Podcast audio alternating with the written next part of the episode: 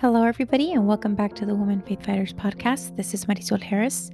Feeling really blessed and honored to be here with you guys. Just super grateful for another day and feeling really excited about today's message. So, to, before I get into the message, though, let's get into some prayer. Heavenly Father, we thank you for another amazing day. We glorify your name and we thank you. We thank you for your presence. We thank you for your love and sacrifice. And we thank you for your mercy and grace. May today go exactly as you planned it for us, Lord. And we humbly come before you, asking you to continue to teach us and renew our minds with your precious word. In Jesus' name, amen. All right.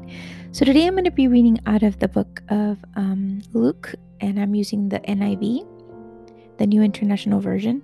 So we're going to go to the book of Luke, chapter 8, verse 50. That's 5 0. And the word of the Lord says, Hearing this, Jesus said to Jairus, Don't be afraid, just believe, and she will be healed. Amen. Glory to God. So, the title of today's message is called Just Believe. Remember, Father God has given us all a portion of faith. What we do with it is up to us. Are you walking by faith or by sight? You got to walk the walk and not just talk the talk because the kingdom of God is neither here nor there, it is within us. Time and time again, the Word of God reminds us not to be afraid. We are instructed to hope, to trust, and to believe in God and in Jesus.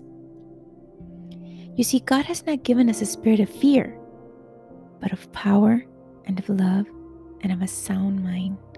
So we must use what's been given to us by Him. We must understand what has been given to us by Him.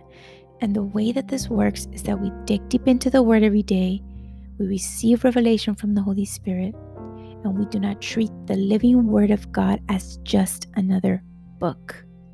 Because the knowledge and the truth that's in His Word is life giving and it gives us breath.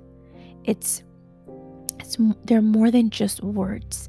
I see them as like an inner portal to the life of God, to the life that He wants us to see, the things that He wants us to know.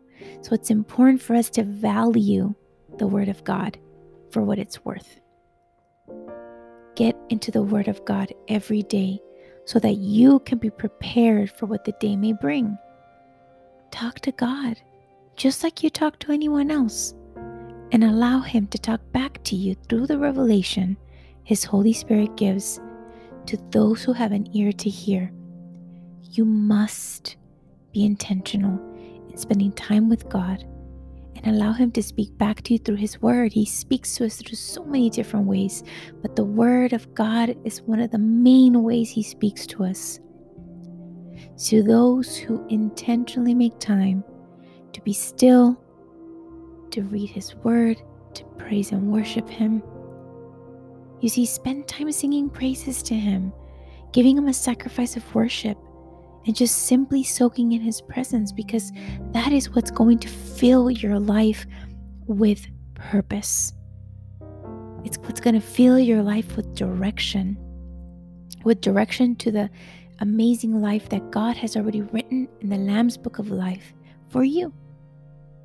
Everything's already written out.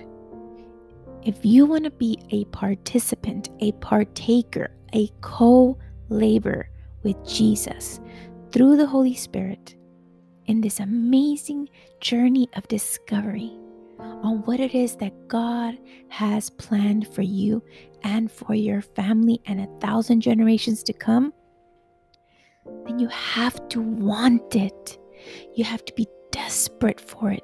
It has to become priority in your life. Now, I'm not saying that you're just going to, you know, dedicate your whole life just to that and not work or do anything else. No, the Holy Spirit is going to lead you. But what I'm saying is that if you put God first, everything else will be added to you, just like the Word of God tells us. Heavenly Father, I pray for the hunger of your Word to grow into everyone's heart today and for them to encounter your love and your Holy Spirit presence. In Jesus' mighty name, amen. Glory to God, guys. Keep pressing into the things of God, no matter what the world may look like.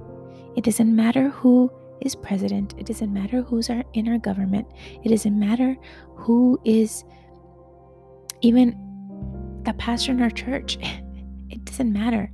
The only thing that matters is that God is still seated on the throne. And He should be where our eyes are always looking up to. Look up to the Lord.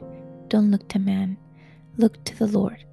And always ask for the Holy Spirit discernment, and He will lead you. The Word of God says He is our teacher, He is our comforter. He is the one that will lead us and reveal us the truth. So, God bless you guys. Keep being an encourager. Keep digging into the things of God and just keep walking by faith and stand firm on the Word of God. God bless you and talk to you soon.